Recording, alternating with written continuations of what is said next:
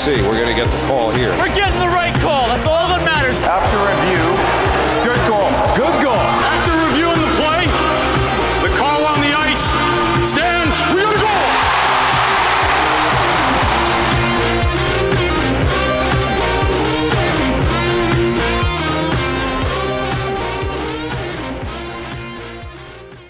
How's it going, Rangers and overall hockey fans? Thank you guys so much for chiming in, either in the live stream or if you're watching on replay or listening wherever you get your podcasts. This is Rangers Review, episode 51 now.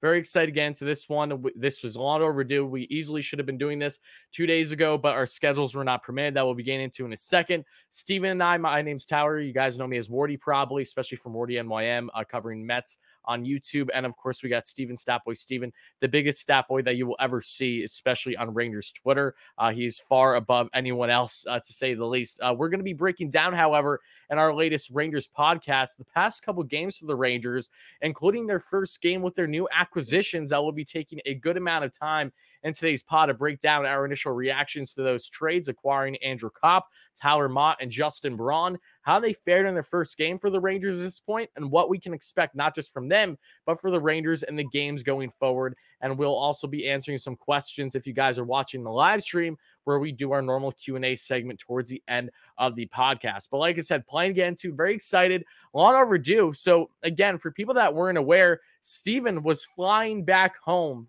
from the States to Dublin, Ireland, the day of the NHL trade deadline. So, naturally, because of that reason, we would not be able to cover anything live as it happened. And the Rangers were, were pretty much silent until we got into that last hour where they did the bulk of their work.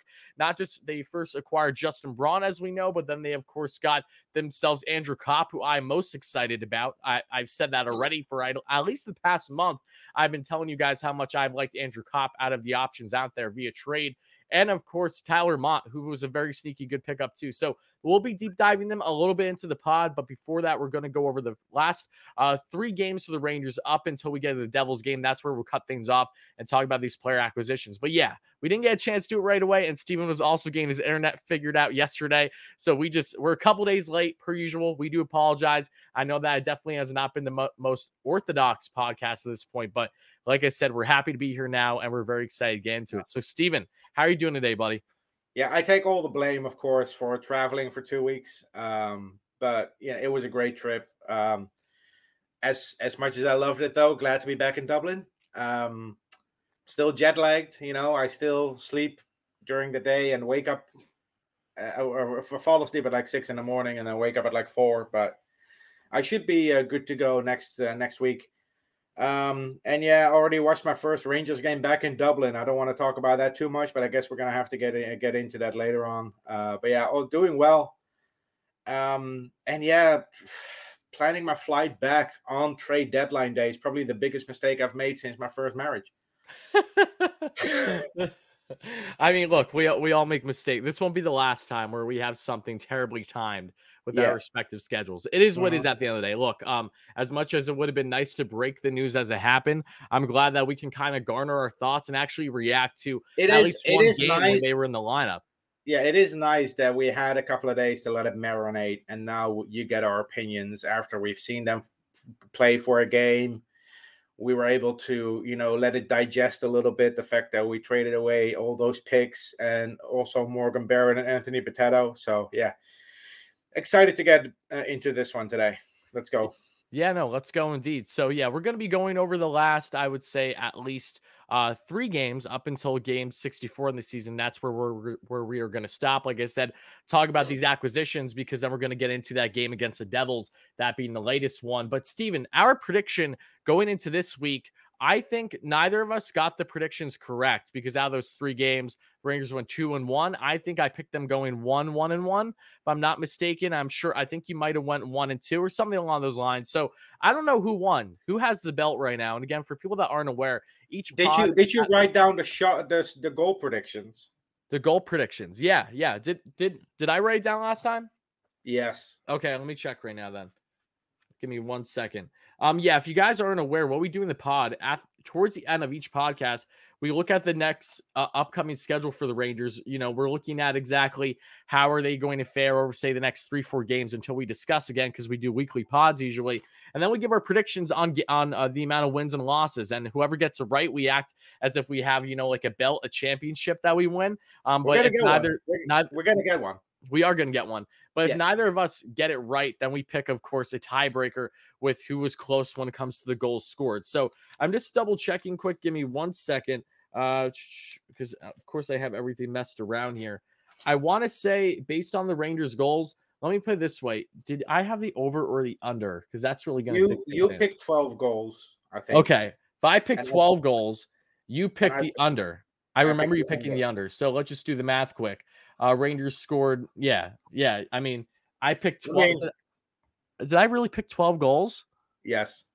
over three games?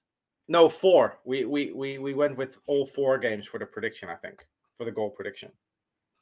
Even the Devils game? Yeah. Okay, well, if we did, I was still wrong. So either way, Yes. you have the belt. So it doesn't matter. I doesn't still matter. win. No, it doesn't matter. It's fine. We'll be more structured next time. But Yeah. before we go forward here in the pod, shout out so much to uh, Kralix in the live stream for the $20 donation. I really appreciate that. Thank you so much. Finally catching you live Well, the beginning. Um, uh, skill beats grit. Oh, thank you so much for the donation. I appreciate that a lot. I can see where you stand in regards to, you know, the Rangers being a gritty team versus skill. And you know, you're absolutely right in a lot of ways. You can't just be gritty. You, of course, have to be skilled as well, if not more, more often than not. So again, appreciate that donation a lot in the live stream. But let's just dive in because the first game that we have for the Rangers, Steven, I'll let you take it away with that one if you'd like. That is against the New York Islanders. And this was a frustrating game. I, I will put it lightly. That was a very frustrating game that the Rangers should not have lost in that fashion. Uh, a blown call is what defined that game, Steven. Yeah. Yeah. Um. Yeah, we'll get- we'll get into that when we get to the final goal. But um, what really stood out to me in this game was just how amazing this goalie battle is going to be for the next decade between Yes, the Rangers and Islanders. Between two best friends, no less. Yes, Shesterkin and Sorokin are best friends. You know, they've played together at every age level for the national team. They played against each other at every age level on, uh, for their club teams. Uh, they go way back, um, and to for, for them both to end up in New York is just it's just poetic. Um, and unfortunately, Sorokin got the better of uh, of uh, of Shesterkin in this game, but it wasn't it wasn't as if Shesterkin had a bad game. Uh, you know, Sorokin made 29 saves on 30 shots. Uh, Shesterkin made 26 on 28 shots, but the quality of the saves, man, from from both these goalies, it was amazing. Um, if if we look at the next generation of goaltending, and if there are any people listening with kids, or if there are any kids listening here who are playing goalie at a young age, um, keep an eye on these two because these two are almost redefining how you play as a goaltender. You know, the uh, we we don't see guys like Lundqvist uh, in these two, where Lundqvist is a very reactionary goalie. Sorokin and Shesterkin take away the high danger chances by you know by by coming out early and positioning themselves, and you could tell you could tell that Sorokin and Shesterkin were both on top of their game in this game. But unfortunately, the Islanders get the better of the Rangers in this game. Anders Lee uh, gets them on the board one minute in to the second period on the power play, assisted by Barzal and Noah Dobson. Uh, Kreider ties it uh, again on the power play, assisted by Jacob Trouba and Alexis Lafreniere. So that's Lafreniere's first ever power play point in the NHL. Up until this point, all his all up until today, up until that day, all his points have come at even strength. Um, and for Kreider, it was a milestone goal, 40th goal of the season. He becomes only the fifth Rangers draft pick to score 40 goals for the Blue Shirts in a single season. Um, so yeah, big milestone for Kreider there. Going into the third period, tied 1-1. Uh, and then we get to the point you were alluded to earlier. Um, Lindgren gets elbowed in the face by who was it? Was it Wahlstrom? no, it Um, was Palmieri, and he was the one that Palmieri. ended up scoring. Um, so he gets hit in the face with an elbow. Um, refs don't see it. Uh, Islanders go the other way, and Palmieri scores, assisted by Pulock and Pelech. Uh, Sam Rosen's nightmare, those two.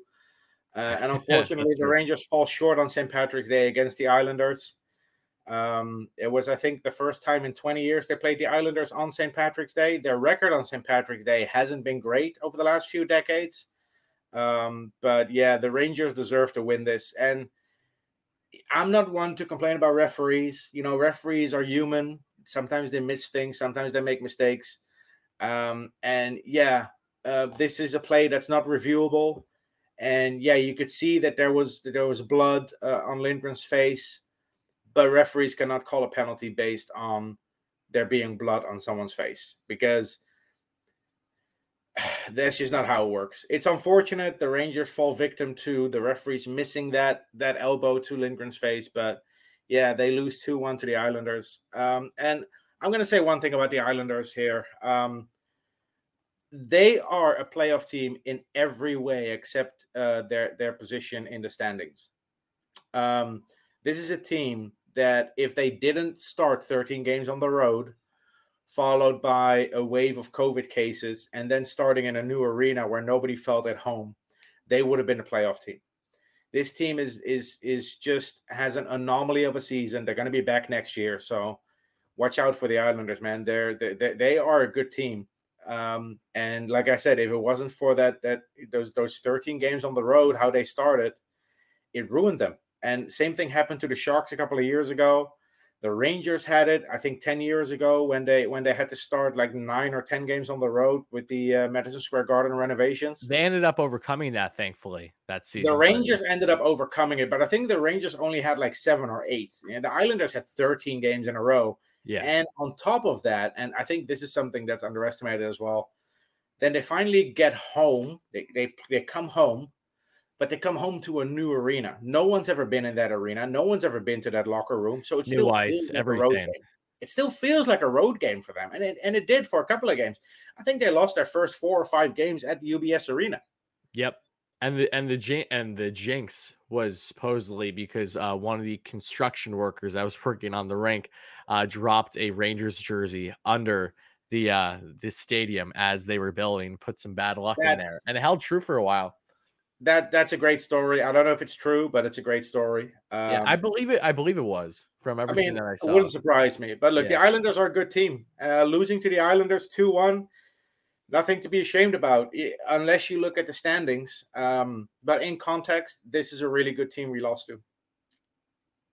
Yeah. No, it, look, the Islanders, as you said, an anomaly of a season, wholeheartedly. And I will say though, every single time that Igor and Sorokin match up, I am, you know, jumping for joy. And what I loved about this game, outside of how it ended, because it was ridiculous, it was just a completely blown call that led to the Islanders winning.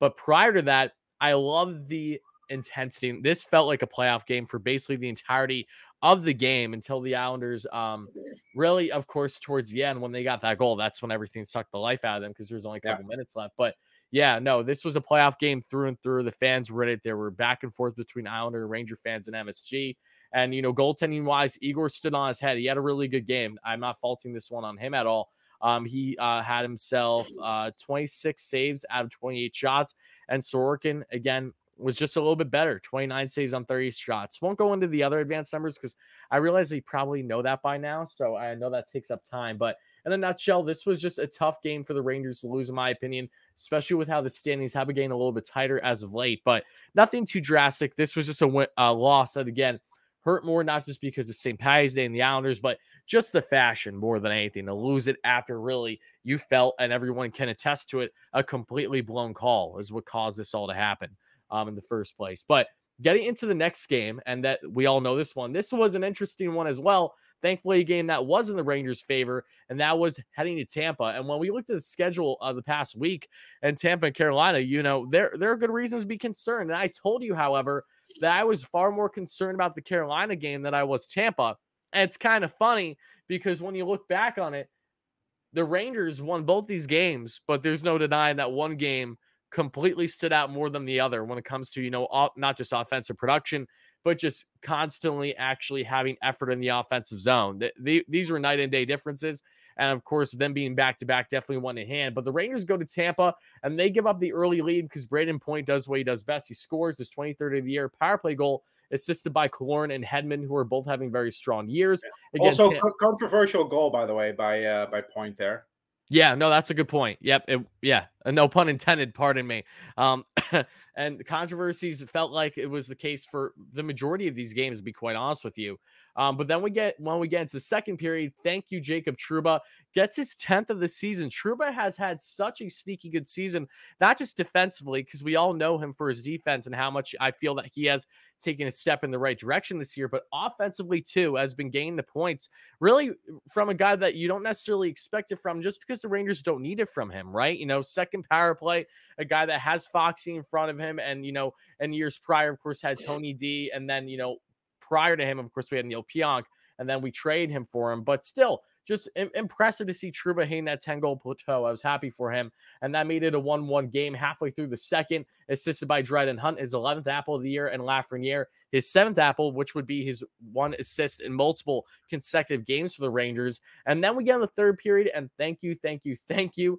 Mika Zibanejad, with literally nine seconds left, was able to cause the Rangers to win this one on the power play. The Rangers were horrendous on the power play in this game. They were one for six, but Artemi Panarin realizes the Rangers, of course, they get themselves a power play with the last two minutes of the game. If you're going to give up a power play to one, one of, if not the best power play team in the league with that amount of time, odds are that something good is going to happen for the Rangers. And thankfully, that exactly did. The puck movement was tremendous. Panarin got a beautiful pass through the entire offensive zone horizontally to set up Zibanejad for that one T that just sneaked through Andre Vasilevskiy to give the Rangers the win. His 25th of the year on the power play in total, 25 goals, assisted by Breadman. Again, his 56th apple, and Fox with his 53rd assist as well. Just a very, very strong game for the Rangers. That again, special teams wise, they were not doing well whatsoever on the power play front. But thankfully, there was a penalty by Tampa when it mattered most in the end, and that gave the Rangers the victory. So back to back games for the Rangers, where we basically have a decider in the, Mhm. in the you know the last couple minutes of the game, respectively, between the Islanders and now Tampa. So, Steven, what But was your you- take on this one? Well, you are missing one of the most vital points uh, in how we won that game. Wh- What am I? When the missing? Rangers got the power play late, they put out the first unit Oh, I know, and and I yeah, the And- timeout. and they they put up the second unit, and then they got a quick whistle. And Zibanejad looked over to Gallant, Yep. and Gallant called a timeout. Uh, put the first unit out there for the for the remaining what was it thirty seconds something. Um, without that decision by Gallant, we don't score that game. We've been complaining about been David saying? Quinn. What have we been saying basically every episode? How Gallant has been strategic about using his timeouts. And it, it felt like destiny as soon as Banjad looked at him, too. Like you knew what was going to happen. He doesn't always make the right decision. We'll get to that in the Devils game uh, Yeah, a little bit later. That's separate, but- though. But in this case, great move by Gallant. And this is the type of decision making you want from your head coach. And this is what we've been complaining about under David Quinn for three years. David Quinn never made a decision that won us a game. On the contrary, actually, he made decisions that lost us games. But to see a coach make a decision that has this kind of impact, beating the the, the two-time Stanley Cup champions, back-to-back Stanley Cup champions in their own arena in the final 10 seconds of the game on the power play, man, that was huge. And this was a game that, in my opinion, was very sloppy from the Rangers. Their passes didn't connect. You know, uh, it just it just felt unorganized and and and messy. But they still get the win in the end. Um, and then they move on to Carolina. You know, and and Carolina was the game where I really wanted to play Shesterkin. If you're going to ask me to play Shesterkin in one of these two back-to-back games, I would have picked the Carolina game. Simply- Absolutely. Because we saw what happened last time Carolina and the Rangers Well, matched up, right? Not not because of that, but I would always play my best goalie against division rivals because those are the teams you were competing with for seeding. True. That's fair. If if if if you would have told me we go one on one over the weekend, which game do you want to win? I want to win the game against my division rival because that directly impacts our chances on getting home ice advantage in the playoffs. Agreed. But uh, What a game. Gallant went with Georgiev, and the day before the trade deadline, there was a lot of talk about will this be Georgiev's final game as a Ranger? Um, and going up against the Carolina Hurricanes team that absolutely dominated for 60 minutes. They I'll say one thing though. I'll say one thing. The Rangers passing when they had possession, they didn't have much possession, but when they had possession, I feel the Rangers played in possession a better game than against Tampa. The problem is that they didn't have a lot of possession. Um, Carolina Hurricanes got 44 shots on goal. Georgiev saved all of them for a shutout. And I want to quickly call this out. This is the most saves in a shutout win by a Rangers goalie ever. Wow. The only That's goalie who had more saves in a shutout was Henrik Lundqvist, who had 45 saves. I think it was in 2010. But that game was lost in a shootout. That's crazy. I mean, Yes. look, when I looked at this game for Georgiev, especially, it was one of those things where it just felt fitting, especially in the scenario where the Rangers were going to trade him with all these rumblings. I'm like, if this is his send off, then by God, he couldn't have went out any higher than what he did. That Yeah. ended up not being the case, of course, but Mhm. just what I mean, he again, he just he went on his Henrik Lundqvist shit, to put it lightly. Hank Yep. always dominated Carolina, even in the latter half of his career. And we saw Hank S type shutout here by Georgiev and just a one-sided game, and it wasn't even And you know, um, the shots, uh, Martin Necas and Jordan Staal had six shots on goal each. Yeah. Sebastian Aho and Ethan Bear and Derek Stepan had four each. Uh, Seth Jarvis and Jesperi Kotkaniemi had three each. Um, so the- shots came from the players that, as a Carolina Hurricanes fan, you want to get the shots. But Georgiev shut it down. You know, he didn't allow any goals. And then half like late in the second period, Chris Kreider gets his 41st of the season, assisted by Jacob Trouba and Alexis Lafreniere. That's three games in a row with an assist for Lafreniere at that point. Um, and then with the with the goalie pulled, uh, Frank Vatrano, Frank the Tank, gets his first goal as a Ranger, uh, assisted by Mika Zibanejad. And even though Chris Kreider didn't get an assist on this goal, I think Chris Kreider was instrumental to this. And you could tell by the celebration. Vatrano went over to Kreider, hugged him, and it was like a proud dad moment for Kreider. Did you something, notice that? something too? he's been a lot more accustomed to in recent years, right? It feels Chris like he's always looked like that proud dad. listen, this is not because he scored 40 plus goals this season. I've said this, you know this. I've said this for the last couple of years. Chris Kreider is the leader on this team. Absolutely. Chris Kreider is the guy that that takes players into their into his home, that that uh, invites prospects to Connecticut over the summer to work out with him. He is the leader of this team. He's just not wearing a C, but he is a captain in every other way. In he's in every way except wearing that letter on his jersey. He's and it he's won't be long until the he is wearing that letter on that jersey. I don't think And there's it- any denying that. exactly. Look, look. I- don't think I don't think there's any other player that makes sense at the moment. Do you want to go a fifth season without a captain? No, I mean, there's just no point not to have one right now when you Right. clearly have everything that defines as a captain on your roster. And I'm also I'm also uh, look. I don't want six alternate captains. Oh yeah, of course, of course not. How ridiculous is it that an original six franchise has more alternate captains than Stanley Cup wins? That that's that's utterly point. ridiculous. It's, it's ridiculous. Six alternate captains, way too many.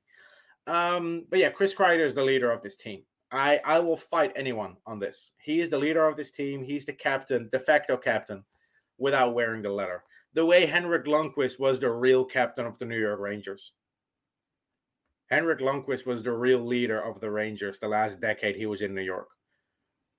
Um, but yeah, a good win for the Rangers. Good result. It wasn't a good game. It wasn't pretty, but damn, two nothing against the Carolina Hurricanes gets the Rangers their 40th win of the season.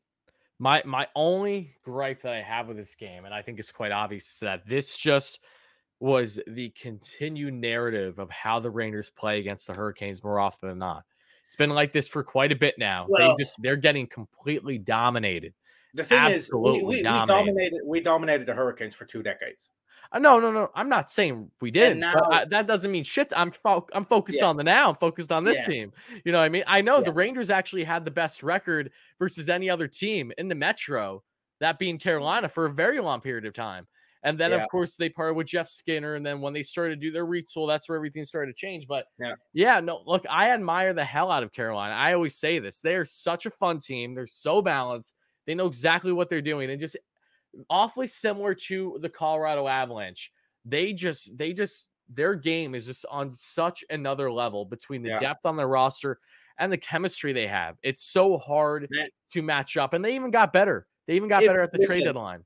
If if the Stanley Cup final turns out to be the Colorado Avalanche against the Carolina Hurricanes, I know this never happens because alternate jerseys I think are not allowed in the playoffs, but I would love to see both their reverse retro jerseys where we see the the Quebec Nordiques logo against the Hartford Whalers Oh, logo in the Stanley sick. Cup final. Yeah, it wouldn't happen, but that'd be Just sick.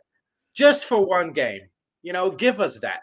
Give give the people that remember these two teams fondly for their amazing logos, for their history and impact to hockey as a sport. Give us that one game in the Stanley Cup Finals if it gets to that. Oh man, that will be awesome. But you know, the Carolina Hurricanes are a really good team, and uh, we managed to beat them in their own house.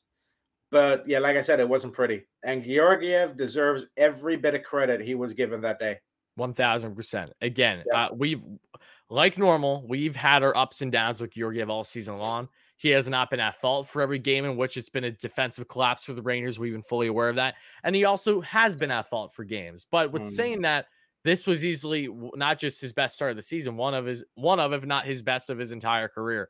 Normally, when he stands out, he just has these anomaly of a game where he just he he just again he looks like Henrik reincarnated with the type of I, I have to doing. say though, when Shesterkin went out with injury against the Sharks back in early December, and Georgiev took over as the starter for a couple of Solid. weeks, He was he was solid. he was great. I think he had like a 935 save percentage in like Yeah. a 10 game span. He single handedly kept us in the playoffs. And Yep. and he gets a lot of crap. He gets a lot of negative uh comments thrown at him for for not being, you know, openly happy when Shesterkin gets a win. Look, maybe he's just that type of person. Yeah, I don't know if there are issues in the locker room or if it's just him being a closed person. You know, he he's a Russian kid, you know, with Bulgarian roots who grew up in Finland. Uh, this isn't a kid that you know that that grew up in in in New York or you know that that from a very young age was always like the loudest player on the team. You know, he's not. He's just not that type of person. Look, he he played a really good game against Carolina Hurricanes, and we'll get into the deadline now. They didn't get any return for him, so he's going to be with us for the remainder of the season. Let's just support the guy when he's in net for us. Yeah, no, I, I as long as he's a New York Ranger, I'm never going to not support him. Same with anyone, even if I don't love the player on the team. By God, if he's in the lineup, I'm rooting for him. Do I despise Patrick Nemeth at times? Yes, I do. But am I going to root for him while he's playing? Absolutely. listen, I want him listen, to thrive. like he's a New York I- Ranger.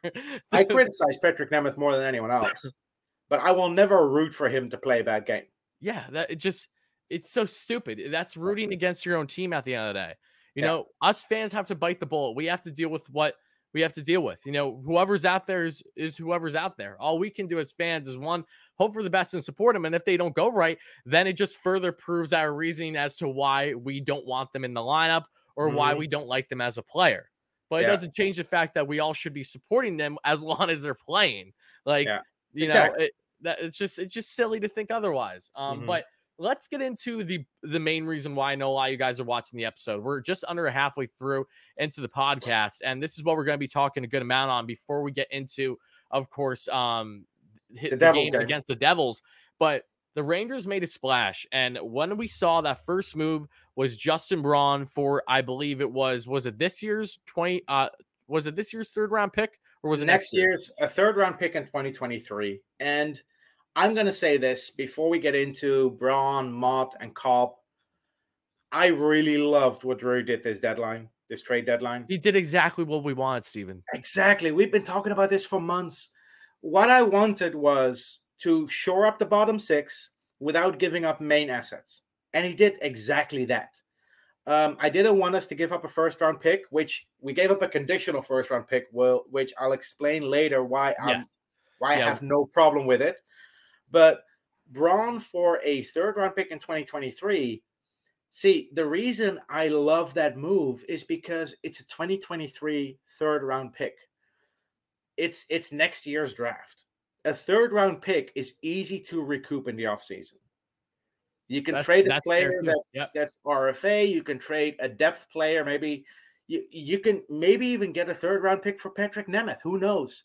But a third round pick in next year's draft, I don't care about because that's the type of pick that you can recoup in the offseason in in in multiple ways.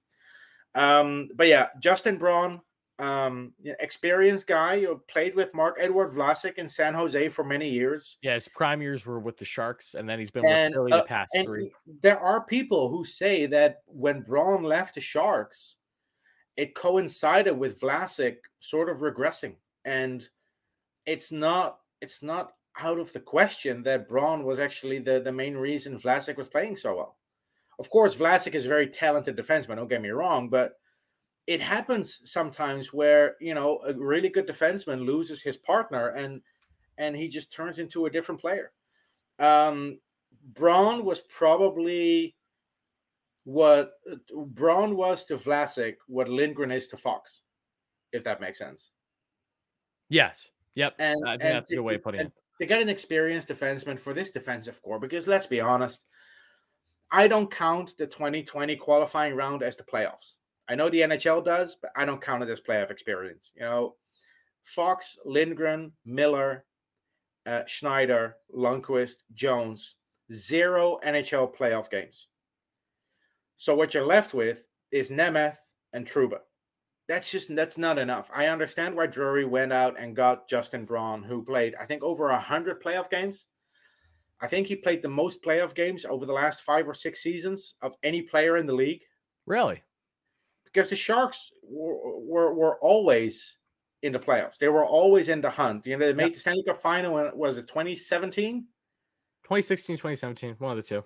One of them was the Predators, the other one was the Sharks. I always Yeah. forget because they were both beaten by the Penguins. Yeah. Um, but they made it to the Stanley Cup final. The Sharks were actually the most successful team in that era to never win a cup. And the Rangers were in second place right behind them.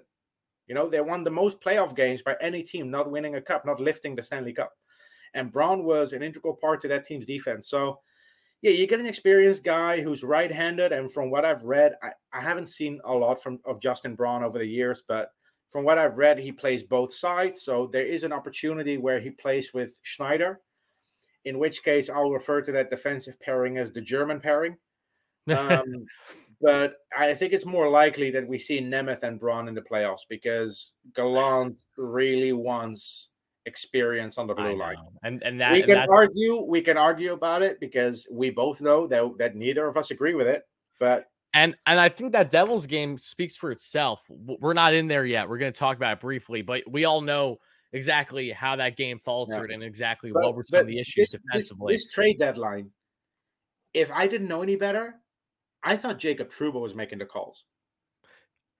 I'm glad you said that. Let, let me take it from here, Steven. So Yeah. most of you guys know this already, but Jacob Trouba basically has a connection with everyone that the Rangers have acquired, from Eh Frank Vatrano that he's known going back, you know, literally years, to Tyler Motte, Justin Braun, to to I think a, a distant, uh, just because of the college they went to, and of course Andrew Copp. It's hilarious how they've all kind of been connected because they're all University of Michigan guys, I believe, and especially for Andrew Copp. He's Uh, been Bra- playing. Braun is actually uh, University of Massachusetts, like uh, like Okay, Francis so he- he's he's the one that is is separate from Yeah. the rest. But for the Yeah, most so you part, have you have Trouba, Motte, and Copp who went to Michigan, and then you have Braun, Jones, and Vatrano who went to uh, UMass. oh, okay, okay, I got you. Uh, but either way, I do know that of course we saw Vatrano's connection with uh Trouba.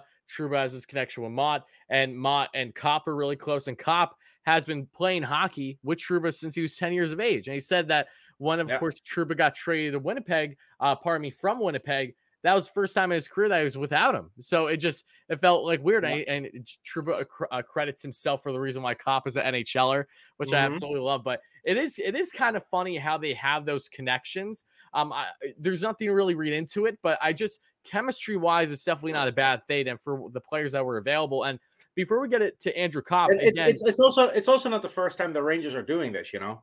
yeah, Um, because you're right. Vatrano, played with Adam Fox at the World Championships. yep, Uh, Lindgren and Fox played together at the uh, uh, US NTDP, the National Team Development Program. They played together in World Juniors. they played together with Patrick Khodorenko, who was an undrafted free agent signing two years uh, two years ago by the Rangers, who's now in Hartford with the Wolfpack. These connections, and maybe it's just that hockey is such a small world, but these connections are everywhere. You know, and and Copp, Motte, um, Vatrano, they all have a connection with Jacob Trouba, who is one of the leaders of this team. Yeah, I kind of like I kind of like those moves already, but that added element definitely sticks out to me it sticks out because it just makes the the transition easier for them versus Mhm. going into a locker room and not knowing And- anyone outside of being an opponent against them. It just it's a It's- it's- slight edge that doesn't hurt. Yeah, it's like they're they're they're putting together almost like a brotherhood instead of a team. Yeah, yeah. No, that, that's a great way of putting it. But again, Braun, 35 years of age, still has um I'm trying to think if he's a UFA after this season. I yes, I think he is. so.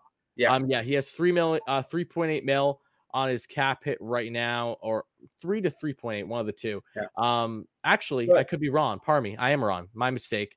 Um, he has one point eight million as his cap hit, and then Yeah. he will be a UFA after the season's end. But Mhm. that was one of three moves the Rangers made at the deadline, of course. And the other one that stood out was Tyler Motte. That was an interesting one because Motte has been known for being this really gritty forward, of course, playing in the bomb six for Vancouver. The Canucks fans absolutely love the guy from everything that I've seen. He's been pretty solid for them, you know, had around 15 points for them this season and has definitely been steady when they've dealt with their injuries or, you know, anything that they've been dealing with COVID wise. But Motte now comes to the Rangers, and I the Rangers only gave up what a fifth round pick for him. Was that the case? Uh, fourth, a fourth, Fourth. round pick. Okay. See, this is why I got to Again, to confirm. And I think things. this was also a fourth round. uh, There was also a pick in 2023. So again, you're giving up a pick that you can recoup in the offseason. Uh, this is the beauty of it. Look, look at last season, for instance, last off season. You trade away Brett Howden for a fourth round pick. That's how you recoup assets in the offseason after you've traded them away for another player. You know, I know it's more difficult with a first round pick, and it's also a little bit tricky with a second rounder. But once you get to the third round and and and beyond, you know those picks are easy to come by. So this, by the way, the Seattle Kraken have 25 draft picks in the next two drafts combined. 25. my goodness gracious, Uh, the Montreal Canadiens only have 19. only 19. Only 19. Um, so yeah, I mean there, there are deals to be made in the offseason. I'm not worried about draft picks in 2023. Tyler Motte, good addition for the fourth line. Sort of a contingency plan, in my opinion, in in case they don't hold on to Kevin Rooney. If Kevin Rooney wants too much too much money, or if he wants to go somewhere else, who knows? But it's nice to have options. And, Motte And- is only he's an RFA after the season. He's only 27. He plays both both wings. No, no, he's if he's 27, he's UFA. You sure? Yes. Okay, you're right. I'm wrong. I'm an idiot. My Uh, apologies. You cannot It's be because of how cap friendly is set up. I Yeah. go bottom to the bottom and it says RFA, but if you go up, it says UFA. So that, yeah, so it lists all the contracts and then it has the current contract at the top. Yes, that that's why I was getting thrown off. Thank you. Okay. Um, but yeah, I'm I'm just gonna jump right in because I know you have a lot to say about Andrew Copp, so I want to get my thoughts in first. go ahead. The trade of the day for the Rangers, Andrew Copp for a second round pick, a conditional first round pick, and Morgan Barron. Now, I'll start off with Morgan Barron because I know Ranger fans were not super pleased with Barron being part of the trade, but let's be honest, Morgan Barron is is a really fun prospect to follow. Sixth round pick. The fact that he got an, an entry level contract is already an achievement for a sixth round pick. But at best, he's a third line center. You gave up a potential third line center and some picks for a guy who is going to be at least a third line center for you, maybe more. Yes. And what I mean by maybe more is that Copp is a potential cheaper alternative if they cannot reach an agreement with Ryan Strome. Bingo.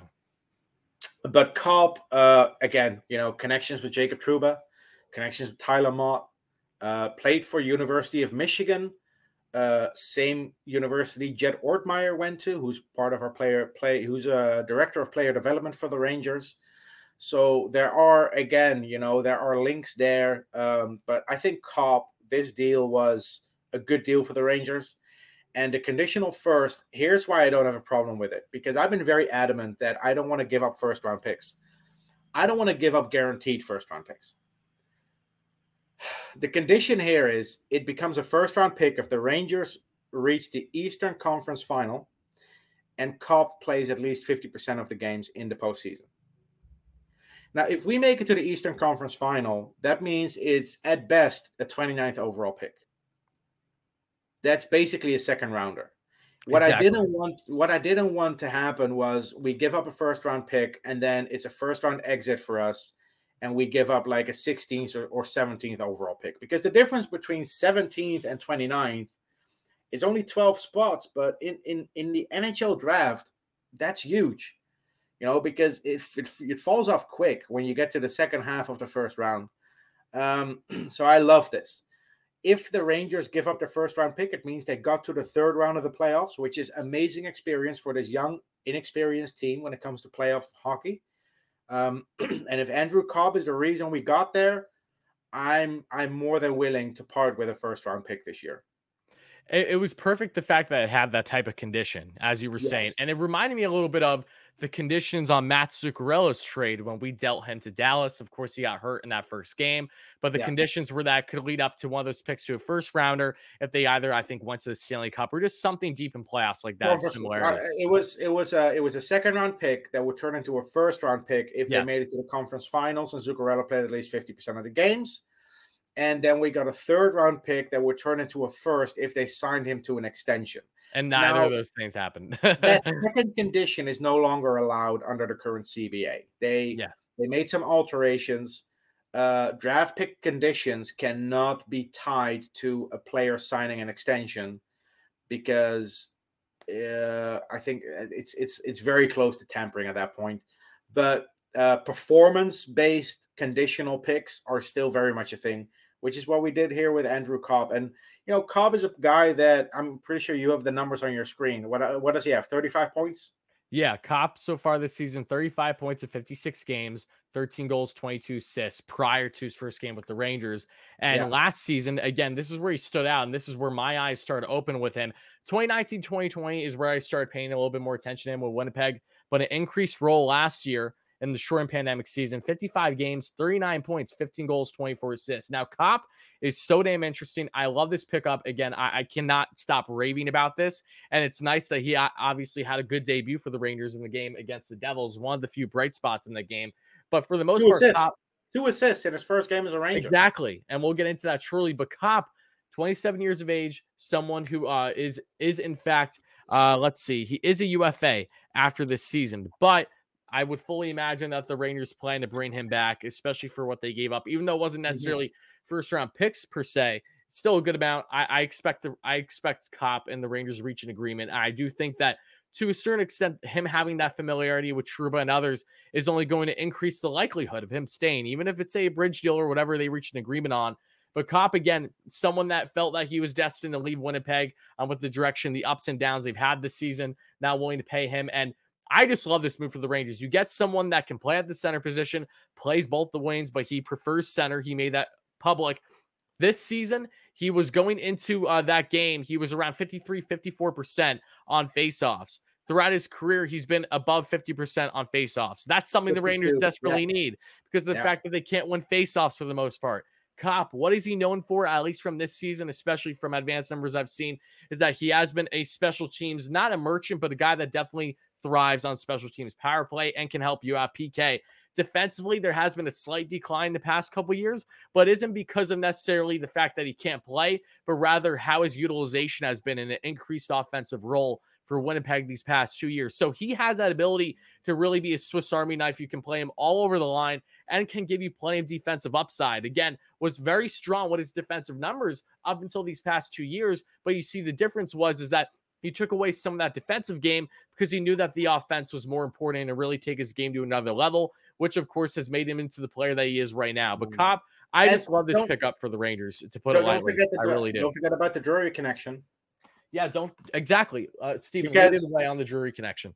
Because Andrew Copp played for Team USA at the 2017 World Championships, where Chris Drury was the was the assistant general manager for Team USA. Yeah, so, it's, it's little things like that that definitely can help go a long way when it comes to player evaluation. Yeah. I mean, naturally, if Drury has been able to spend the time prior, especially years ago, where you know saw Copp where he was then to where he is now, I mean, there's been plenty progression, but again, to kind of wrap things up on the Rangers and their acquisitions, getting into this unfortunately horrendous Devils game, was that the Rangers did exactly what's at least for myself and Steven, what we wanted them to do. Look, Kaapo Kakko, Kevin Rooney, they should hopefully be back sometime in early April. That's what they're shooting for right now. And that's going to make this lineup all that more deeper. But for a Rangers team that's basically been playing with the AHL caliber bottom six for a good portion of the season, now they add this critical depth where you can have Copp as your third line center, can play right, can play left, however you want to utilize him. Vatrano gives you that top nine depth as well with plenty speed on the wing. And then you, of course, get Tyler Motte, who I think is really going to be a fan favorite sooner than later, given his ability and just not the fact that he's just a gritty fourth line guy, but he really can do a lot of different things for you and isn't afraid to get in those corners. So the Rangers are really getting more balance here. Justin Braun, of course, gives them more defensive depth. I don't mm-hmm. love Justin Braun, you know, but I do think he has a little bit of an edge on Patrick Nemeth. Either way, I would still like to see a Braden Schneider get some playing time. We'll see exactly how much or how little he will yeah. for the remainder of the season. But all in all, I think this yeah, is and, a perfect deadline for the Rangers. And Tyler Motte's acquisition is also, uh, I mean, I guess, I guess that's a good reason Nils Lundkvist didn't go with number sixty-four. Yeah, no, that's, that's a good point. Yeah, because he would uh, he would have had to give it up anyway. Um, yeah. The one trade we didn't mention yet because it's basically a minor league trade, but I do want to touch on it quickly. Um, we yeah, made a trade ahead. with the San Jose Sharks. Anthony Bitetto, who's UFA this upcoming uh, summer, we traded him to the San Jose Sharks for Nick Merkley. Now, Merkley is an interesting case. Um, you know, he was a first round pick. Was it back in 2015 or 2016? Um, really talented player, just didn't really have the career progression that you would have wanted from a from a from a late first round pick. I think 30th overall, but the talent is there. Uh, and again, you know, we talk about familiarity in hockey uh, one of the Ranger scouts, Kim Gellert, was uh, the development coach in Kelowna for the Kelowna Rockets when Merkley played there in his draft year. So I'd have to think that that kind of familiarity also plays a part. You know, as a development coach, pl- working with a player for a full year, you get a much better feel for someone's personality, someone's challenges, someone's willingness to compete and maybe an explanation to why those struggles were there once he got to the pros. Um, more so than you would do as a scout who just watches a couple of games and does a combine interview with a kid. Um, now, I didn't follow the combine as closely as I do now, so I'm not sure if Nick Merkley was interviewed by the Rangers back then, but I do know from conversations I've had with people in the Rangers organization and in other organizations and at the draft in Vancouver that a lot of teams interview players and even if they don't get them at the draft you know they still keep those those you know those notes on record. Um, and then years down the line if a player becomes available you already have that that information you know uh, on your desk that you might need to make a quick decision. I think this was a no-brainer trade. Even if nick merkley doesn't doesn't turn into anything you gave up anthony Bitetto, who's to be who was going to be a free agent at the end of the season anyway Exactly. You got you got something for nothing. Yeah. And then the final thing I want to touch on before we quickly review the Devils game is the uh, undrafted free agent signing we made last week. Yeah, go ahead. I, I completely forgot about that, so I'm glad you. Uh, Brandon Scanlin plays for the uh, University of Omaha, Nebraska, in the NCAA. Um, as I said, undrafted defenseman, left-handed, big guy, um, plays with a little bit of an edge. So uh, Ranger fans will love that. Uh, but he was a, a, a well sought after player. Um, he spoke to a lot of NHL teams. He was given a two year ELC by the Rangers, and uh, um, the contract kicks in. They do a similar thing to what they did with Zach Jones last year, even though Zach Jones was our draft pick. Uh, but to get it over the line, um, and to beat out other teams, you allow the contract to kick in now. So he gets a signing bonus now, and then he gets another signing bonus in June. He's an RFA in 2023. Um, the fact that he was so sought after by by many teams in the NHL leads me to believe that that this player definitely has NHL upside. Uh, he'll start in Hartford, but yeah, uh, Bitetto leaving uh, perfectly ties in with that too because you know, you have to you have to make make room for a player like that anyway. Uh, but yeah, I- intriguing signing for sure. Um, not really a program that I'm familiar with um, uh, in in the NCAA, uh, University of Nebraska, but um, definitely an interesting interesting signing. And I'd have to look it up, but I, I think I think he's only like the third or fourth University of Nebraska alum to ever play for the Rangers. Really, I didn't know that. Yeah. So yeah, no, undrafted free agent signings are low risk and potential high reward. Look at Neal Pionk. And Yep. Neal Pionk might not play for the Rangers anymore. We still got our value out of him. So yeah, It's good. um, That's fair. to like here. Okay, let, let's let's get into uh the final game out of the games. You know, once uh, pardon me, game sixty-one to sixty-four, and that was the Devils game, and it, we had everyone in the lineup. You know, Gerard Gallant had Andrew Copp in there. He had Copp in. He had Tyler Motte and Justin Braun. Of course, Schneider was out defensively to have Braun on the right side of that third pair. We saw Tyler Motte, of course, and of course in that bottom six, and Andrew Copp as well. Um, and yeah, I just got to start off by saying that I really liked what I saw from Andrew Copp. Uh, from the from the Ranger acquisitions in themselves, I thought that they looked good. Um, not- didn't love what I saw necessarily from Justin Braun. Um, and didn't didn't love at all what I saw from that pairing as a whole. But before we get into the negatives in this game, it did start off positive, right? You know, the Rangers got off to early goal scoring. Feels like every time that Zibanejad is playing the Devils, especially in Prudential Center, good things happen. He scored his 26th of the season, and it was assisted by Kreider, his 16th apple, and Lafreniere's ninth assist. That would give Laffy his, uh, pardon me, his fourth assist and has many games for the Rangers with a little assist streak going. And Laffy's the reason why that goal entirely happened. You know, with what he was doing in that offensive zone, and then Kreider uh, to get a shot off, and then the rebound for Zibanejad.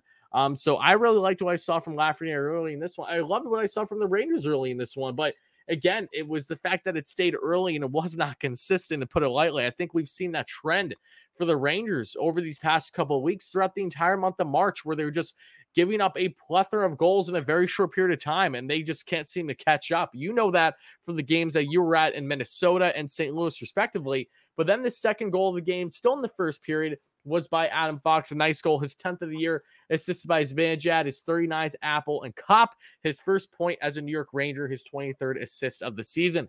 But how did he get his point? How did he get his point? Let's let's let's quickly dive into this one oh, for go for ahead, like Steven. 10 seconds. He wins the face-off in the offensive zone. Yep.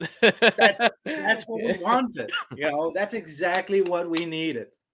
Yeah, and it's it's it's damn refreshing to have a Yeah. player like Andrew Copp. He was starting versatility, shift. but he can win faceoffs. It He was feels good. starting a shift in, in, in Kreider's spot with Zibanejad and Lafreniere just to win the faceoff.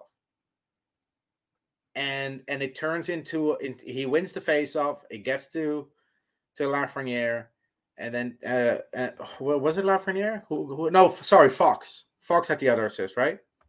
Um, Uh, Fox for the um, Fox had the goal. Sorry. So yeah, yeah, yeah, the, the puck gets to Zibanejad and then to Fox, and Fox, great shot, right? Roofs it diagonally, perfect. But yeah, that was exactly what we wanted from Andrew Copp, and he delivered like like eight minutes into his Rangers career. So that was great to see.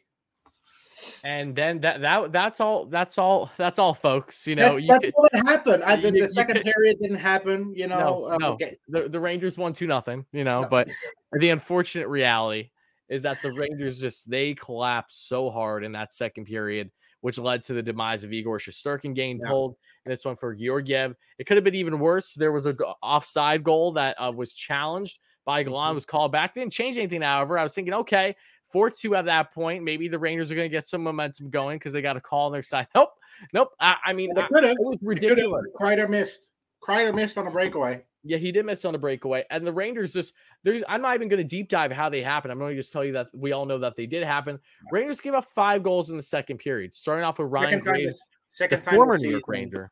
Second time this season, they gave up five goals in a period. Do you Just- remember the? Do you remember the other game it happened? You you were at one of those games. No, thank Oh, you God. weren't? no. Okay. No. Where the Rangers give a five in, a period. In a period. It was the uh, home game against the Colorado Avalanche where Adam Huska was in. Oh, that. Oh, yeah, yeah, yeah, yeah, First goal. Yep. Yeah, that wasn't fun. No. Nope. But yeah, this one wasn't fun either. Ryan Graves, sixth of the year. Shortly after that, PK Subban's fifth of the year. Dawson Mercer, who's having a great rookie year, his 16th of the year, assisted by Ryan Graves, no less. Tom- Tomas Tatar, his 12th of the year. And then uh, Yegor um, Sh- Sharangovich got himself his 16th of the year. And man, oh man, 5 2 heading into the third period. And that's really all she wrote. The Rangers tried to crawl themselves back in. Ryan Strome got himself his 15th of the year, you know, shortly into the third period, assisted by Panarin's 57th apple Lindgren's eighth apple of the year. Jack Hughes, however, again, just piss poor defense, not just in the second, but in the third. I mean, Hughes was just weaving through the Rangers D like it didn't even matter, especially on that power play goal. His 20th of the year, assisted by Hischier. And then Hughes again, his 21st. So this, Jack Hughes has had some damn good games against the Rangers, unfortunately. Yeah. His 21st, assisted by Sharangovich. And, and that, uh, that, was that was two goals in 70 seconds, too and it, it just it there was just a complete lack of effort in this one. I mean, yeah. defensively, it looked horrid. The the Nemeth pairing I was not a fan of at all. I did not like, of course, have some of the PK. The PK, especially in the Jack Hughes goal, was just ridiculous. I mean, it, it was not fun to watch at all. And then Chris Kreider scores a power play goal. Um, a little staff hat, if you will, just make things nice for him and his goal scoring, um, doing what he normally does. 42nd of the year, assisted by Copp. Copp on the power play gets his first power play assist for the Rangers, 24th overall of the year, and Fox gets 54th apple. But Rangers lose that one seven to four. And man, mm. oh man, this was a game where I, I can't sit here and blame everything on Igor because it was a, a, by all means, it was eh, piss poor defensively. Same thing with Georgiev, just just a complete lack of effort and a complete loss for the game after getting that mm-hmm. early, you know, two goal to, two goal lead in the first period. It, yeah. it just a complete collapse. It was the third game in two weeks where Shesterkin gave up four goals or more. And it's so it pisses me off that we're saying that. A lot of that isn't his fault either. And of course, this no. I, I, think he'll be fine, Vesna. No. But I mean, the guy has been on a heart pace this year, and of he, course, this has to happen to him now. So this is why I, I, I think he should still be the MVP candidate. He has a couple of bad games statistically, and his save percentage drops from 942 to 935. Uh, if Auston Matthews doesn't score a goal for three games, nobody talks about him no longer being an MVP candidate because he can score a hat trick in the fourth game and everything will be fine. But goalie goalie numbers, especially save percentage, they're so fragile, and it sucks. You know, and I think he's down now to nine three five or nine three six. But he's at nine three six, and I think yeah. he's at two fourteen goals allowed. Yeah, yeah. Look, this this game was just a lack of effort. Um, I I kind of blame Gallant too because the Rangers gave up two goals in in a minute 18 seconds at the you know in the second period. If I'm Gallant and you give up two two quick goals there, that's where you call a timeout. Yeah, I, I agree, especially you, when you collapse so quick like that. And and I praised him for what he did against Tampa, but at the same time, if I praise him for that, I have to criticize him for this. And and especially yeah. with how he utilized Lafreniere, Laffy was one of the yeah. best forwards for the Rangers yeah. in this one. Yeah, I'll I'll, I'll, I'll, I'll, get into that. I'll defend Gallant a little bit on that in a second, but you know, uh, they scored two goals in a minute 18, and then a couple of minutes later, they scored two goals in 45 seconds. And then in the third period, they scored two goals in a minute 10 seconds. Like six of their seven goals came in batches that were very quick, one after another. Um, and that's the thing that frustrates me the most because what you want to see your team do is when they concede a goal is to regroup. You know, don't let it happen again. Um, and this game, it just it just didn't gel. Um, but look, the third period, uh, Lafreniere was benched. Uh, Copp was put up on the top line with Kreider and Zibanejad. And as much as I hate it, I kind of have to give it to Gallant. If you want to experiment with your new players, you might as well do it in a game that's already over. You know, you go into the third period down 5 2 after giving up five five straight goals.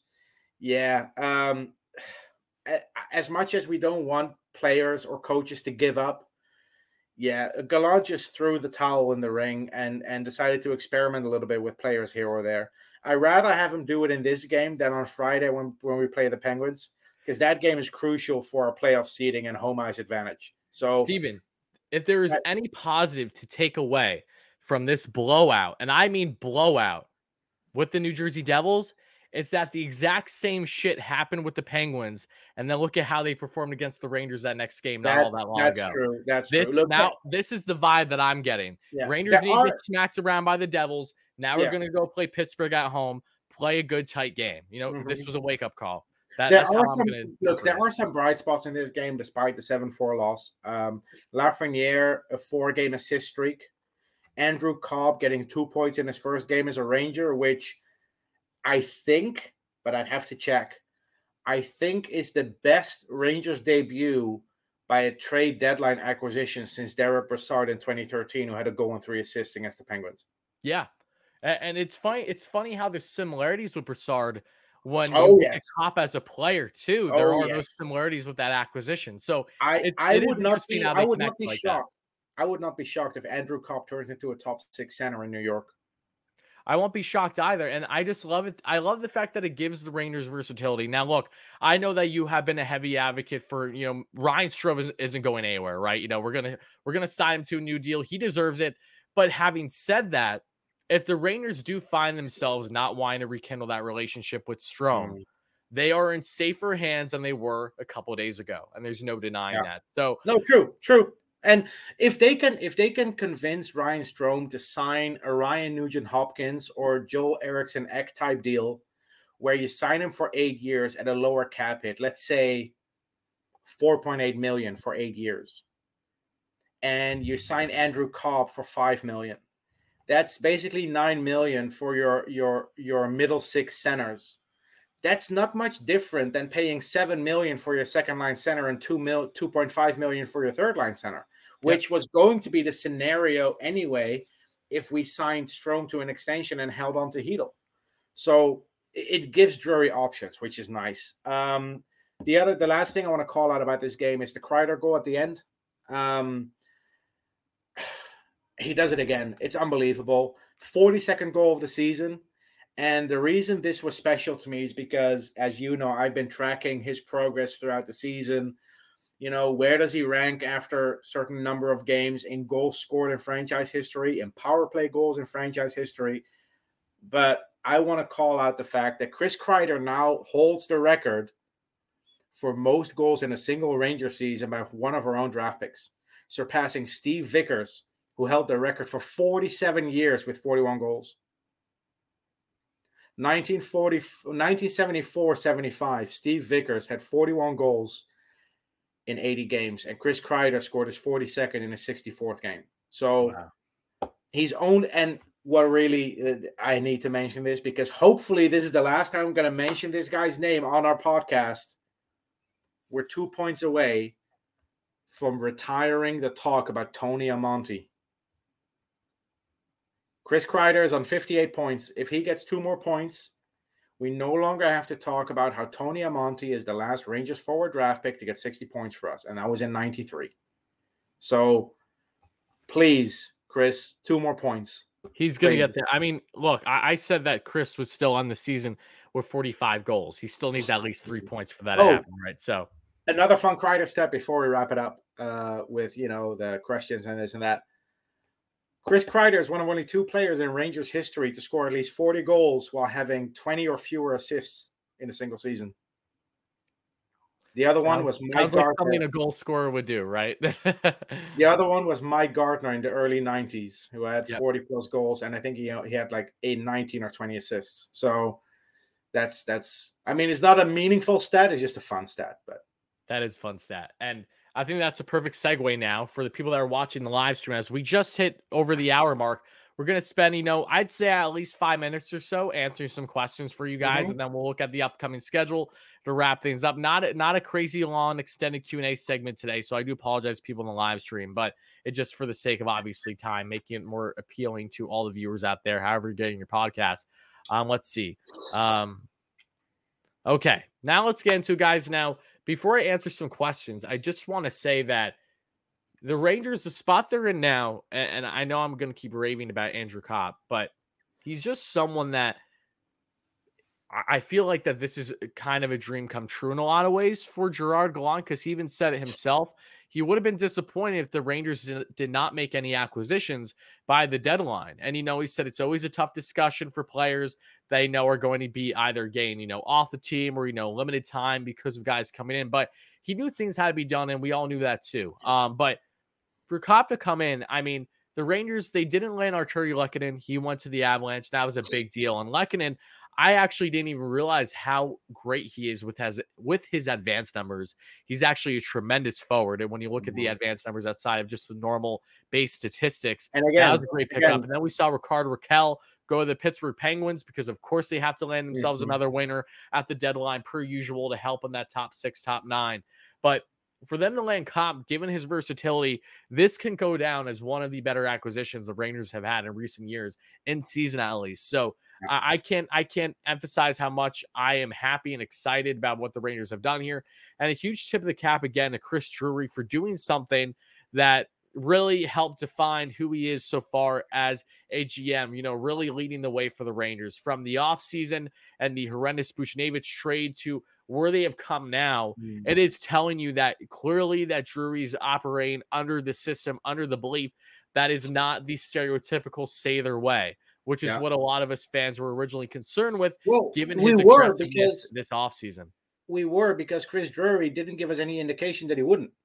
Yeah, that's fair. Yep. you know, and and he made all these deals without giving up Nils Lundkvist, Zach Jones, Braden Schneider, Brennan Othmann, Brett Berard, Will Cuylle, even Ryder Korczak you, you can throw in there.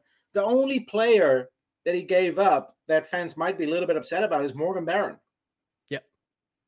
And perf- to be perfectly honest, Morgan Barron feels a little bit like Elias Andersson because Elias Andersson couldn't couldn't he couldn't work his way up the lineup while outplaying Brett Howden. Bingo. It- it's, More it's not just because of who Barron is as Yeah, a player and more- his ceiling, but his Yeah. situation. We all knew that Barron wasn't going to be gaining any significant time No. anytime soon with this current team. Barron was stuck behind Greg McKegg. Uh, we all saw it. None of us understood it, but it is what it is. Yep. Okay, let's get let's get into a couple questions, shall we? Um, let's see. Uh, Mazzaro, thank you so much for the comment. What do the lines look like when Kakko and Rooney come back? Now that's a great question because I think that's a perfect pivot. What I want to talk to you about with how the lineup is constructed because in practice today, at least offensively, Vince Mercogliano, the main guy for the Rangers that you guys know for the most part, the lines today controversial. Again, we're going to see them mix around a lot, but as of today, and uh, this goes in hand with Kakko and Rooney, so stay tuned for that. Kreider, Zibanejad, Vatrano, first line, second line, Panarin, Strome, Copp, second line, third line, Lafreniere, Chytil, Goodrow, third line, fourth line, Motte, Brodzinski, Hunt, not even Revo in there. Okay, so that's what it looked. Then after that, Vince said the following. Not sure if this means much, but for gassers, of course, you know, doing the gassers on the ice are the end of practice. Laugh skated with Zibanejad and Kreider, Copp skated with Panarin and Strome, and Vatrano skated with Chytil and Goodrow. Not going out on a limb, saying nothing is set in stone. Expect Gallant to experiment for a few games. And then furthermore, he went on to say this recently. Uh, I'll put out some quotes later, but Gallant said to expect to see them try a few different line combos in the coming games. He also said he's anticipating Kakko and Rooney's return returning and has that in the back of his mind as he conti- considers where they'll fit. So to kind of go to answer your question a little bit, and uh, bless you, Steven. I don't know if you did sneeze. Someone said in the chat you did, so I'm assuming you did. But Yeah, sorry. Kakko and Rooney, they're expected to hopefully be back in early April. So when you look at the construction right now, now's the time to one figure your out your lines. As much as I don't want Laffy on that third line, if it, the reason is solely because of the fact that you're trying to see what can work right now, with Vatrano and Copp, I get it. Like if you're going to mix it around right now with your new acquisitions, by all means, this is still the time to do it. You want to do it fairly quick to make sure that you have something balanced down the stretch of the season for you know the last 10 plus games. But once Kakko and Rooney's back, the Rangers can go a lot of different avenues. Now, in my humble opinion, I think that it all will be indicative on Kakko and how really up to game speed he is when he returns. Because we're talking about a guy that's coming off of quite literally breaking his wrist to come back to the Rangers down the stretch heading into playoffs. How much are we going to get from him? How game ready, how game shape is he going to be? We simply don't know that right now. There's always that raw adjustment, you know, getting the cobwebs off, if you will, before you're really in a flow of things. So Kakko, you'd imagine, would be in that top six, but we don't know for certain. So I'm going to just say right now what I think is a potential fit. I'm not saying it's going to happen. I'm just saying I wouldn't be surprised. First line, Kreider, Zibanejad, Lafreniere. Second line, Panarin, Strome, Kakko, because we know that Kakko played a lot in the second line this season. Third line, this is where you have plenty of opportunity. I would imagine Copp at the center position because Copp is the best center option there. Mhm. On the left, and potentially Vatrano on the right, which would automatically drop Goodrow to the fourth line, given your depth. And then you have Goodrow on one of the wings, and then Rooney would be in there. And then I would imagine that you, they would alternate between having um, Revo um, and Motte. I mean, Revo would probably be the odd man out for a little bit, actually, depending on how Motte performs. I'd say of those four options for your fourth line, the only one who's guaranteed to play is Barclay Goodrow. Yeah. But Because you need you need him. Even even if Goodrow isn't giving you too much offensive production, he's so vital, especially for Mhm. the Rangers on the PK. I mean, he's done a lot. He's so far he has played in my mind up to his contract with how the Rangers have utilized him this season. yes, So yes. th- there's no denying that.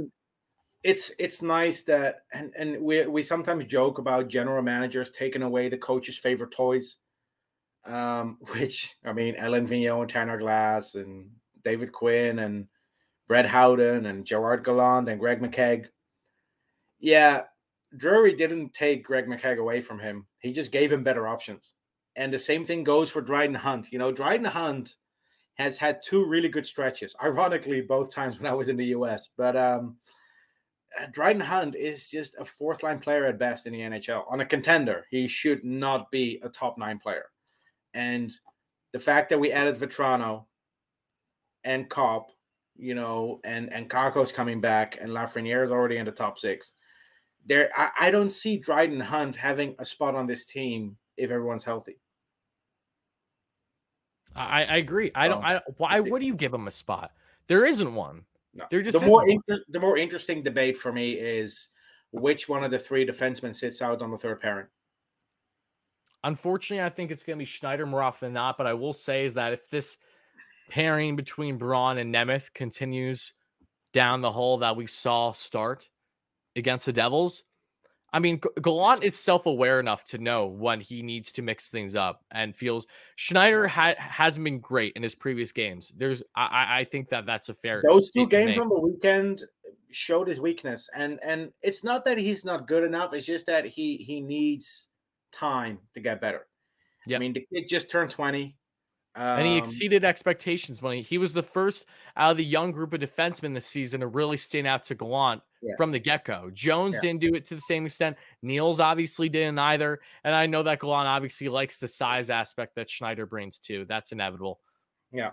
But I, I think it's going to be Nemeth Braun uh, going into the playoffs, unless one of them really is atrocious and and and and and does something that that that costs us games. I don't see Braden Schneider getting getting uh, playing time in the playoffs. Yeah. I mean, I, I don't either until unless we're proven otherwise prior. You know, if again, if that third pair you know, completely We're only, we're only one injury away from from all this conversation being completely meaningless. So Sure.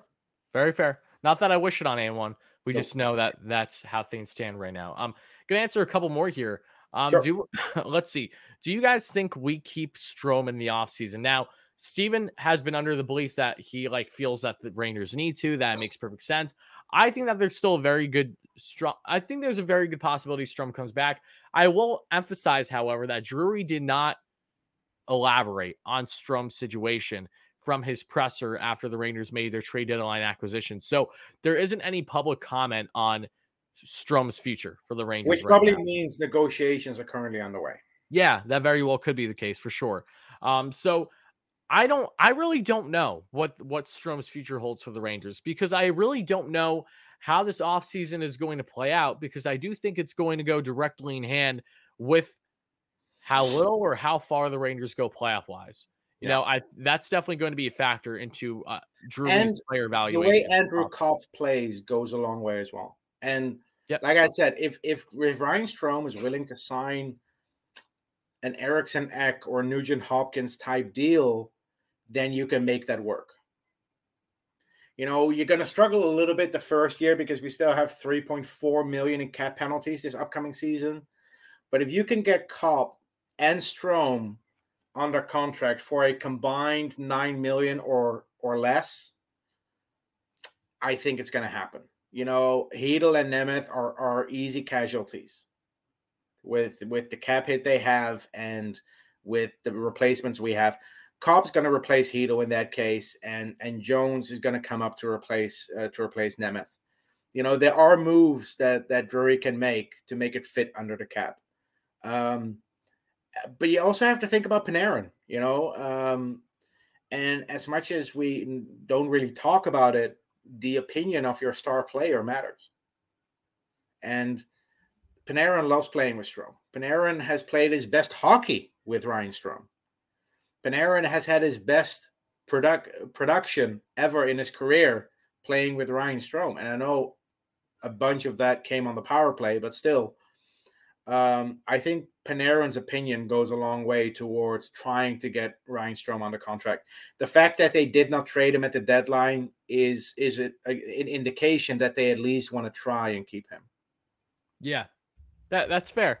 And uh, you know, I think it's one of those things when you look at Strome, he's done a very good job. Uh, exceeded expectations for the most part for the Rangers since they've acquired him. You know, especially in the Ryan Spooner deal. We're, we're not going to go down that whole anymore. We know exactly how much of a win that was for our Rangers, but he's just someone where he, he has his stretches. We've seen them as of late too, you know, between the narrative on missing the open nets and always being a high penalty guy.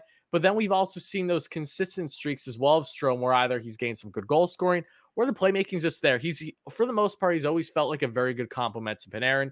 Panarin thrives off of Strome. Strom thrives off of Panarin. Even if they're not to the same degree, there is Mm. still a degree there. And that is, of course, important in the Rangers' viewpoint on how they look at Strome as a future New York Ranger or not. So we're gonna see There, what the there- is, there is a reason. There is a reason why the Pittsburgh Penguins held on to Chris Kunitz for so long.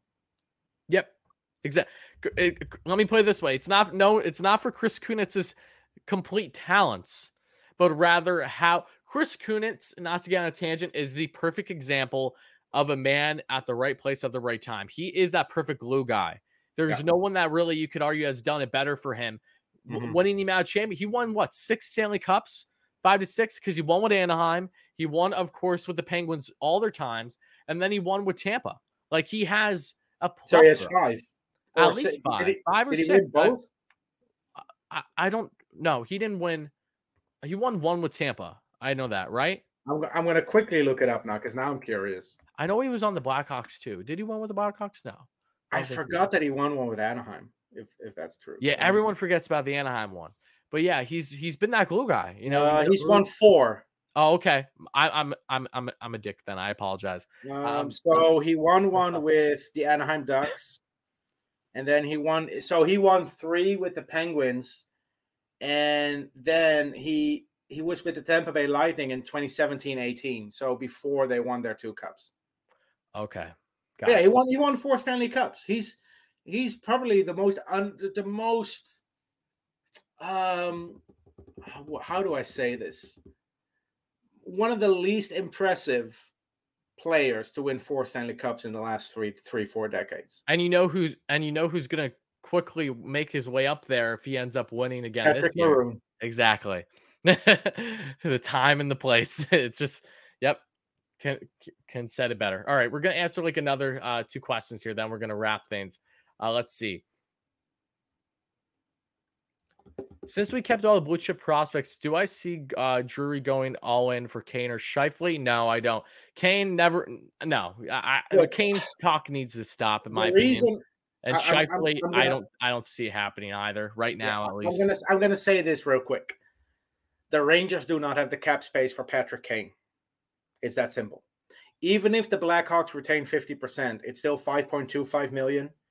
The Rangers go into the offseason as it stands with 10.7 million in cap space with six spots to fill. If they acquire Kane, and that you know, that's like Sammy Blais, Kaapo Kakko. Do you want to keep Copp or Strome? You know, um, if you do add Patrick Kane, you are stuck with you are left with 5.5 million for five players. So you're basically looking at entry level contracts at that point because the team wants at least 1 million in cap space to go into the season for cap flexibility. So you have 4.4.5 million to sign five players. That's that's five entry level contracts. That that means no Kakko, no Blais, no Strome, no Copp, no Tyler Motte, no Kevin Rooney, and probably Tyler Wall is your backup. Um, Scheifele, if they wanted Scheifele, they would have targeted him. They went for uh, Andrew Copp instead. Yep. Okay.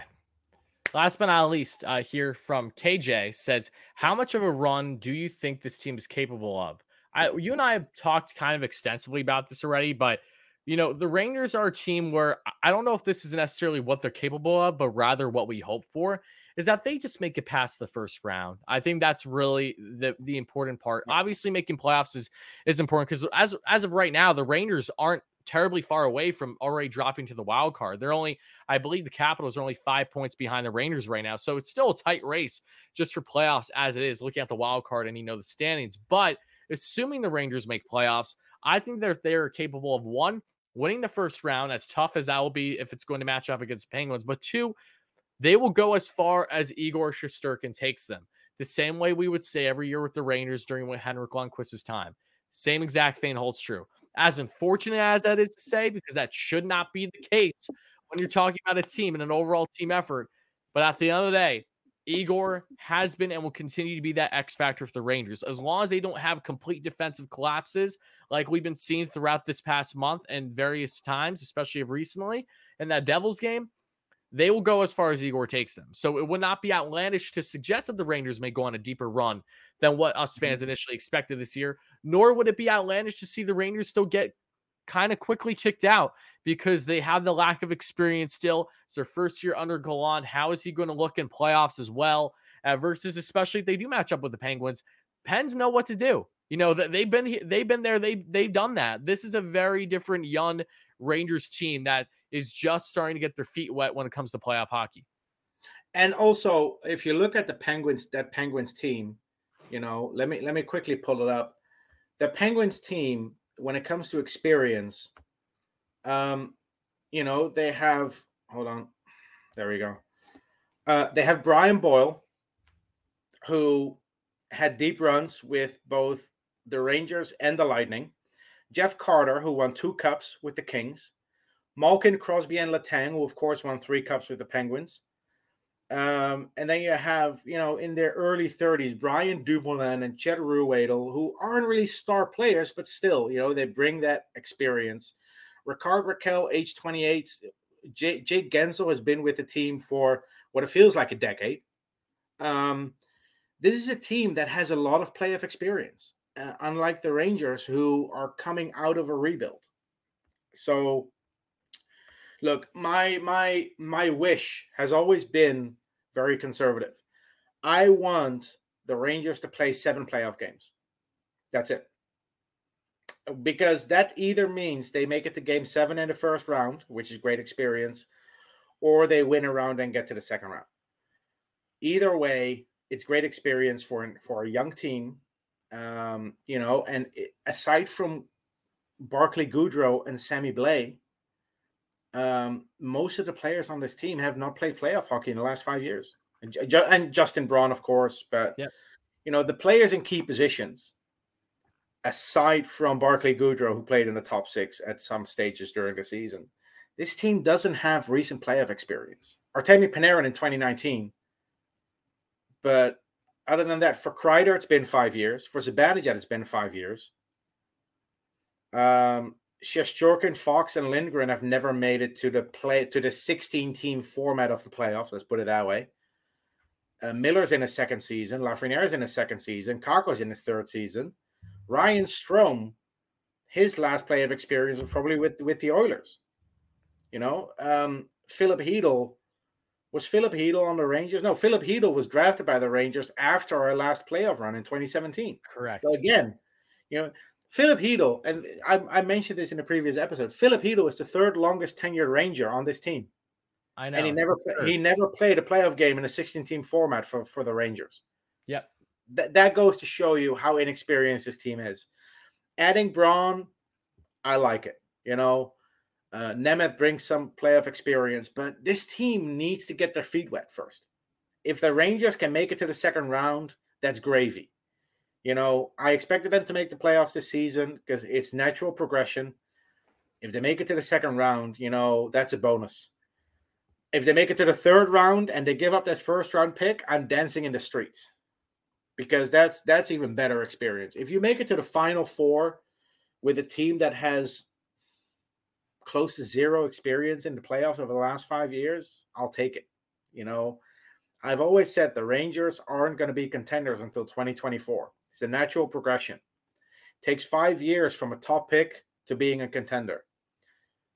The Blackhawks needed six years. The Penguins needed seven years. The Bruins and the Kings. The Bruins had a, a, a retool in 2006, and the Kings won a cup five years after their first top five pick. The first top five pick for the Rangers was Kakko in 2019. So 2024 is already a very optimistic expectation for me. Yeah, no, I, I, agree with you. I mean, we've been saying this endlessly that you know the Rangers they'll be in a better spot, obviously, as they continue to progress their young stars and yeah. make them into stars, I should say. And that I think is when the mm-hmm. Rangers will, will properly flourish when and, it comes to their playoff runs. And yeah, Shesterkin can carry them, but when we've seen teams being carried to a Stanley Cup by a goalie, they were carried by a goalie who was still behind a really solid defense. Yep. And with the Rangers, unfortunately, that's just not the case yet. Yeah, we have a Norris Trophy winner, but what else do we have defensively? It's it's lacking a little bit. So yeah, hopefully Shesterkin can carry us to the second round. I would be happy with that. I would be happy with that too. And again, we're going to see what happens, but I do expect uh, hopefully some progression from the Rangers come playoff time this mm-hmm. year, assuming yep. that they, of course, crack it, which I'm not going to say is inevitable. It feels close to. But all right, let's get into now the games upcoming for the Rangers before we get out of here and look at, you know, this being episode 51 to be exact. But upcoming schedule for the Rangers, they have four games in place, and it starts with the Pittsburgh Penguins tomorrow, the 25th at home, and then the Rangers at home on the 27th. That being Sunday, uh, we'll have a five o'clock game against the Buffalo Sabres. Uh, we'll see how they do there. And then the 29th and 30th, back to back games again. Another week where the Rangers have back to back here. And this time at Pittsburgh on the 29th, and then on the 30th at Detroit. Next time that Steven and I will record will be at the earliest uh, Thursday, the 31st, I would say, as of now. So we're looking at four games for the Rangers until we talk again. And um, because of the fact that I believe you won, I guess you can go first then with your prediction. Yeah, two crucial games in there against the Penguins, home and away. Yes. That's that definitely stands out. Of course, home against the Sabres. I want to say that should be an easy win, but I was at the Sabres game at Madison Square Garden in November, and it wasn't that easy. Um, and the Red Wings, oh, the Red Wings, man. They're a pesky team. Moritz Seider, Lucas Raymond, Dylan Larkin. Man, they're fun to watch. They are. Um, I think we're going to win at least one of the games against the Penguins. We're going to beat the Sabres. I'm going to go 2 1 and 1. Okay. I'm going to go 3 and 1. So I All think right. that's fair. Yeah. And goals? Um, I'll go first since I won last week. Uh, I'm going to go with 12 Of course you are. Um, I'm gonna go with. I guess I'll take the under because that's what you did last time. I'll, I'll, take eleven. Cool. All right. Did you, uh, can now, you can you write it down for today? Yeah, I'll write it down. Hold on. All right. Um, let's see. You picked two, one, and one. I picked three, one, and oh, and then twelve goals to eleven goals. Mm-hmm. Okay. All right. Now, before we get out of here, let's take a look at obviously number 51 for the Rangers and their history. I got to be honest, there's no one that's cr- that's cracking the dome. Um, there's three. There's threes. Any of them over the past decade? Uh, actually, two over the past decade. One actually last season. Oh, now I'm gonna feel like an idiot because I don't remember the one from the last season. Um, oh, now I do. Now I do. Tarmo Reunanen. All right. That, Tarmo Reunanen. There you go. Yeah, that's yeah, that's the easy one. That's yeah, that is the easy one. Uh I now Rob O'Gara was like 46 or something. A defenseman and a center. Still over the past decade. Uh, the center was uh, 2017-18. The defenseman was from 2004 to 2008. I I won't know that defenseman. Not wait. No. No, it isn't. Um, Michael. Nope, not. No, it's not a Michael. Uh, okay. It's a European um, defenseman. Oh, I, am losing it, but I do know that uh, I, am cheating. I'm looking in the live stream chat, but yeah, Desharnais. Yeah, yeah, yeah I remember Desharnais. Yeah, yeah, yeah. I And remember him. the defenseman was Fedor Tyutin. Oh, okay. The the Blue Jackets man. Okay. Gotcha. There you go. Yeah, he There did play go. for the Rangers before that. Yep. Yeah, Yeah. I think of Blue Jackets when I think of him though, personally, because Yeah. that's what I no, no, up to. true, true. It's like um, um, you know, when, when people think of Anthony Duclair, they don't necessarily like non-Ranger fans don't necessarily think of Anthony Duclair as a New York Ranger, of course. Exactly. Yep. They think of Okay. him as an Arizona Coyote, an Ottawa Senator, and now Florida Panther. Yep. Although he also played for the Columbus Blue Jackets, like Fedor Tyutin. He did. did play for CB. He played for a bunch of teams. Yeah. All right. Anyway, well, Do you have any, more points before final we wrap words? it up? Then? I mean, I, I'm I'm good. I, I'm just tough schedule for the Rangers coming up. I need them. Mm-hmm. I need them to step up in these Penguins games. Th- Those matter most. They, they're I really just want two points from Chris Kreider. You just want two points from Chris Kreider. Me, I don't want I to talk want- about Tony Amonte anymore, man. I want to see Frank Vatrano step up because if someone's going to step up, I think it's going to be Frank because he has great numbers in his career against Penguins. And one thing I'll say about Vatrano, and yes, you stole that from me Yes, I did. Because I shared it with you. Frank Vatrano in 13 career games against the Penguins has 10 points. Yep. My brother put me onto that right away when we acquired him. I was like, oh, get out. Okay, that makes sense. You know, Penguin killer. Love that. Um, but yeah, Vatrano, you know who Vatrano reminds me of? A player that I also wanted at the deadline, even though he was Yeah. never really available. Adrian Kempe of the LA Kings. Oh yeah, I know, I know. You've been you've been preaching Kempe all year long. Because he does exactly what this team needs. You know, he enters the zone, he's fast, he's a good puck carrier. Vatrano's the same way. He's just a a, a less obvious version of Adrian Kempe, I guess. Yeah, that, that's a good way to put it for sure. But okay, So, what, what are the odds of Jacob Trouba becoming captain now that all his friends are on the team? nope. Changes nothing. Changes nothing. That should not be a reason why he becomes captain. Uh, Um, can you ima- can you imagine Trouba captain and then Copp, Vatrano, and Motte alternates? I, I'm I'm not intrigued by that. I got to be Nope. honest with you. I like their connection, but I don't like it that much to the point of. I'd doing that. rather have six alternates than go with that, to be honest. Yeah, I agree. I agree. But By the way, one last thing: if we win the cup, do the six alternate captains carry the cup around like a casket, like in that in that in that in the meme, meme, that's been going Yeah. around for the last? they might year? have to because that's the only way to properly carry it. By that point, you know, they're gonna have to do it over their heads. uh, that, that's uh, hope, hopefully we can we can joke about that. You know, soon. That would be I'm not gonna awesome. My hopes up. That Um, would be that would be amazing. Yeah. Anyway, That would. All right. Well, again, Rangers review episode 30, uh, pardon me, 51. I was saying 30 because we're just past an hour and a half into this one. So if you guys were watching wherever you get your podcast, especially on YouTube, make sure to smash that like and subscribe button. It means a lot. And of course, if you're listening wherever you get your podcast, leave a nice review. If you somehow, some way enjoyed this Rangers review, myself, Tyler, along with Steven, Statboy Steven, check us out on Twitter as well. Uh, again, appreciate everyone's support. Thank you all so much Oh. for watching and listening. oh And sorry, Steven has another thing that he has to say before we get out of here, like he usually does, and that is sorry. I, I I I forget these things all the time. I forgot last week when we recorded. When I was in St. Louis and in Minnesota, I had people come up to me and tell me that they loved listening to our podcast. So I, I am sorry, I don't remember names, but if you were one of those people, I just want to say thank you. shout, um, shout out everyone. Yeah, it's very. Shout out, shout out I to only everyone one game so far this year, and I had people come up to me when I was Yeah. in DC Yeah, talking about shout, Rangers. shout out to everyone who saw me at a Rangers game and walked up to me and asked for a photo or just had a quick chat. You know, really appreciate it, and it's nice to know that people uh, that people enjoy the podcast this much.